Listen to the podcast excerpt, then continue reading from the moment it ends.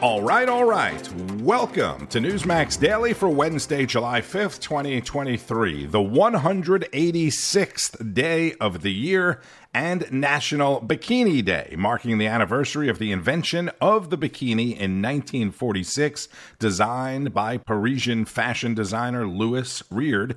You may have already celebrated National Bikini Day by wearing one over the holiday weekend. As you get back to work today, we're also celebrating Mechanical Pencil Day. Perhaps you use one of those on your job. The mechanical pencil, never having to be sharpened, was first created in Europe back in the early 16th century. And on the food calendar this Wednesday, July 5th, is National Apple Turnover Day. Perhaps you had some of those on Independence Day as well. Whatever you were eating or wearing, wherever you were or you are, I hope you had a terrific and safe holiday weekend. Unfortunately, there were several shootings in several cities, including Philadelphia, where five people were killed and a few others wounded when a suspect in body armor opened fire on a group of people. That suspect is in custody. And last night in Washington, D.C., the nation's capital, nine people, including a nine year old, injured in a shooting at a July 4th celebration. Also happening on July 4th in Washington. It really matters you showing your support for the military in a day like today. You know, it's an incredible opportunity we have. And we are, we are, we are the leading nation in the world. The rest of the world looks to us. President Biden and the First Lady hosting a 4th of July celebration for military families at the White House. Earlier in the day, before Joe was all warmed up, he hosted an event for the National Education Association. And here's what the rest of the world was seeing. Children are the kite strings, they're not somebody else's children, they're all our children. We're going to be talking about the pandemic our, our, our, those who succeed us for a long time. A kid going from a broken home in a tough circumstance is going to hear a million fewer words spoken by the time they get to first grade. The program is still there. Go to, anyway. President Biden talking about or trying to talk about some educational program and was about to provide a web address, but clearly couldn't remember it. He realized right then and there that he couldn't remember it, so he did what we would all do and tried to move on. As the great Chris Berman of ESPN would say, rumbling, fumbling, stumbling. Remember the go to Joe 212 to whatever during the campaign. If you were paying any attention over the weekend, the story everyone is talking about. And when I say everyone, I mean every network because this one they just can't ignore. Cocaine was found in the West Wing of the White House in a work area used by top administration officials. The powdery substance, as it was described on Sunday, now identified as cocaine, caused a partial evacuation of the White House on Sunday. Newsmax chief White House correspondent James Rosen. Sources within the U.S. Secret Service say that the White House was largely deserted. The East Wing uh, was shut down, completely empty, when officers with the Uniform Division of the U.S. Secret Service were performing a routine patrol of the West Wing part of the complex. This would have been around 5 p.m. Eastern on Sunday evening over the long holiday weekend. The officers discovered a white powdery substance of unknown origin. They called in the D.C. Fire Department. Officials with the D.C. Fire Department performed an immediate field test, and sources tell Newsmax that test identified this substance indeed as cocaine. The material was then transported to a federal laboratory where it remains at this hour uh, for additional testing. Evidence in an ongoing investigation now, uh, attended by a number of agencies, the objective of which is to learn whose cocaine this was and how it wound up inside the West Wing. There is some speculation, of course, as to whom the cocaine may have belonged to. More from Katrina Szish on American Agenda you know, we chuckle about it a little bit and maybe make light of it, but there's nothing uh, light about this. And of course, uh, a lot of people guessing. Uh, we don't know if this is true, it's not confirmed, uh, but saying, well, Hunter Biden was just there. We certainly know he's a drug user. Um, you know, we don't want to spread any misinformation or make any assumptions, but that's just where these conversations are going. Yeah, I've, I've watched enough of the videos that came off of his laptop of Hunter cooking up crack and smoking it um, you know, it couldn't be a, a more fitting uh, top off for this holiday for this administration and for them to find cocaine actually in the White House. It's un- unbelievable. Hey, Craig, let me ask you do you think people uh, even care? And I, I hate to say that. I mean, it's, if it's cocaine, it's Yeah, cocaine, which is Rob, crazy. That's a great question. That's a great question. In this day and age, I think some people are just a nerd. Look, this is a, a, cr- a crime family. The Biden is Biden family is a crime family. It's a criminal uh, activity uh, emanating from the White House on a daily basis. So people, some pe- a, a por- a portion of the population has become a nerd to scandal in this White House, but uh, but a good, healthy portion of, of Americans are are also shocked that this would happen in the White House. This would happen under a United States president. Look, look, uh, Joe Biden's going to go down in history as the worst president in American history. But not only that, also the most corrupt president in American history. So it kind of makes sense uh, and an awful truth that they would be doing Ill- illegal drugs in the White House on top of everything else. That's presidential historian Craig Shirley on Newsmax. I played this Rob Schmitt segment yesterday. Yes, there was a Newsmax daily yesterday. If you missed it, I highly encourage you to go back and listen to it, but this is definitely worth playing again. There's no way of knowing how it got there or whose it is, but it appears that cocaine has been found at the White House. And it wouldn't be a thumping July 4th weekend without Hunter Biden ripping lines off of a bust of Teddy Roosevelt. A mysterious white powder was discovered in the West Wing on Sunday, prompting a hazardous materials call to the fire department. I wish I was making this up, but it's true. Newsmax can confirm the powder is presumed by the fire department to be cocaine. It was sent to a lab for further analysis. Hunter, I can tell you, was at the White House on Friday, leaving with his father for Camp David. Sadly, he may have forgotten his party favors, which is unfortunate. Imagine having to hang out with Joe Biden for four days sober.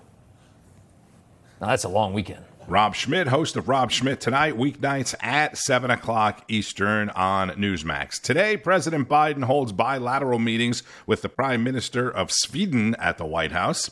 Several Republicans that hope to occupy the White House come 2024 were on the campaign trail yesterday. Politics is a sport in New Hampshire. And if you don't do well in New Hampshire, you're in trouble. Freedom's been under assault in this country, and we need people to stand up and fight back, and that's exactly what we're doing here. Businessman Perry Johnson, Senator Tim Scott, and Governor Ron DeSantis all campaigning in New Hampshire on July 4th. Monday, I told you that Mexican officials were mad at Florida Governor and presidential candidate Ron DeSantis because of a new law that went into effect over the weekend. The law is apparently causing illegal migrants to leave Florida and go back to Mexico and Mexico is mad at Florida for it. Mexico's foreign minister said it was white nationalism. Chris Salcedo spoke about it yesterday.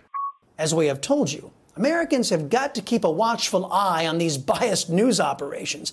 They are staffed largely with anti American Democrats. Case in point, this headline from CBS News on Twitter that claims a new Florida law is controversial. What's the law? It says that Florida will not recognize driver's licenses improperly given to illegal aliens. In other words, the law breaking illegal aliens will not be made easy in their law breaking in Florida. To real Americans, that's common sense. To CBS News, that's controversial. The Rapid Response Director for conservative Governor Ron DeSantis blasted the clearly biased headline from CBS saying, quote, it's not controversial to prohibit illegal aliens from obtaining government documents like driver's licenses while they're here illegally. Try immigrating illegally to a foreign country as an American, then demand a local driver's license. You'll be laughed at, then deported, end quote. She's right. And to the biased left wing stenographers at CBS News, excluding Catherine Herridge, of course, she is a real journalist. To all of you, I say the idea of giving illegal aliens official U.S. documents as if they were Americans, as if they had a, a right to come here illegally, as if they have a right to stay here illegally, is the definition of controversial. Unbelievable. That's from Chris Salcedo's Independence Day preamble. The new law also requires businesses to verify immigration status for its employees. Come on, that's just crazy. Meanwhile, China is also mad at Florida for, get this, another new law in Florida that prevents China from buying land in Florida. Man, do I love living in Florida. Bianca De La Garza from John Bachman Now also lives in Florida and spoke with the state's chief financial officer, Jimmy Patronis. It prohibits Chinese citizens from buying property, restricting land purchases by some citizens from Cuba, Iran, North Korea, Russia, Syria, Syria, and Venezuela within 10 miles of military installation and critical infrastructure. As you know, Jimmy, a group of Chinese citizens are suing, but the DOJ is now supporting them. They are calling this new Florida law unconstitutional. Um, in part, they're writing that these are unlawful provisions, provisions that will cause serious harm to people because of their national origin and will not, according to the DOJ, advance the state's purported goal of increasing public safety. I'm sure you take some um, notice with that, but what do you say to critics that, that they accuse this law of hurting uh, Chinese immigrants, furthering discrimination? So it makes me sick to my stomach that I know that the Florida taxpayers' dollars are being sent to China in order to sue the state of Florida. Uh, and the Department of Justice is using those taxpayer dollars to do exactly that. Uh, I think it's the right thing to do where we try to protect our military installations. Uh, I've served on a number of task forces where we harden those areas around our installations to make sure there's no uh, noise abatement, no eminent domain, no threats of any type of, uh, of controversy that could affect those missions. Allowing China to be next door neighbors to a United States Air Force base or Navy base, that is absolutely un- unacceptable in the eyes of the state of Florida. And we will continue to stand by that law in order to protect those base buffering initiatives. Well, let's um, talk a little bit about uh, DeSantis and his campaign. We know he will be in New Hampshire today, a great day for retail politicking there. They love it, and uh, the Granite State's an important one. But part of his campaign, he says he will eliminate education, commerce, energy, and the IRS departments. All right, Jimmy, you're a numbers guy, CFO of Florida, which has, by the way, no state income tax. We do want to always celebrate that. what do you think cutting these federal agencies means uh, for the federal budget? And DeSantis' proposal to do just that? Well, I, am I'm, I'm still uh, stunned that Washington had the votes to to supersize the IRS. A massive expansion of the IRS. You know, 80 plus thousand new agents, billions of dollars of new spending to go out and harvest middle class dollars. There's no way they can get the budget to pay for those new positions without targeting the middle class. That is Florida CFO Jimmy Patronis. I always say the more you research, the less you believe from Washington. And go back to the beginning of that segment. The DOJ, the U.S. Department of Justice, is supporting China in suing the state of Florida because Florida is preventing the communist country of China from purchasing land near military installments. I mean, you can't make this up. You do know that Central Command for the U.S. Department of Defense, CENTCOM, is in Florida, right? And speaking of national security, let's close it out with Greta Van Susteren, who has been doing amazing journalism in Israel. Now, last night I took you inside a terrorist tunnel crossing from Lebanon into Israel, which was dug by Israel's enemy Hezbollah.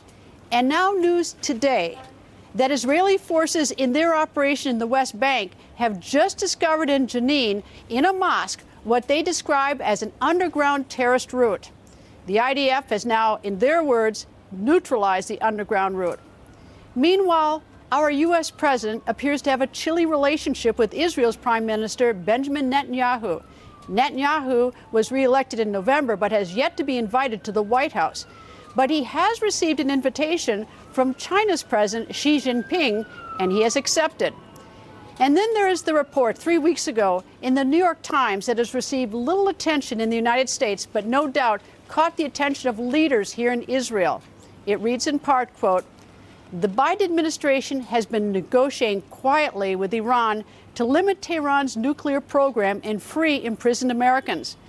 And this news, if true, means the U.S. is negotiating with the world's leading state sponsor of terrorism and the country that wants to destroy Israel. The article goes on to report, quote, Iran would agree under a new pact, which two Israeli officials called imminent, not to enrich uranium beyond its current production level of 60% purity. That's close to, but short of the 90% purity needed to fashion a nuclear weapon. And also tonight, you will see the room where Jesus had his Last Supper. This is the record. Catch the record with Greta Van Susteren weeknights at 6 Eastern. The last two nights from Israel have been just fascinating. And if you're traveling today, Looks like airports are plagued with more cancellations and delays as the airlines continue to play catch up from the record holiday travel. And the stock markets are looking weak for some reason after being closed for the Independence Day holiday yesterday. And they closed early on Monday. So after a day and a half, of uh, pretty green numbers. Now we're in the red. And don't forget, Newsmax is available on most major cable systems. If you're not already watching it, you can find it on AT&T, Comcast, Cox Cable, Xfinity, Fios, DirecTV, Dish, and many others. Also available on your favorite streaming platforms like Apple TV, Amazon, Roku, and more. And make sure you get the Newsmax app downloaded on your phone. It is free and it is easy to download. Thank you for listening to Newsmax Daily. If you missed it yesterday or on Monday, go back and check out those episodes. I'm Tony Marino. I'm going to get an Apple turnover. Enjoy the rest of your Wednesday and keep on fighting the good fight. News breaks every minute, every day. You need the app, the Newsmax app. Find it free on your smartphone store. Then watch us anytime, anywhere.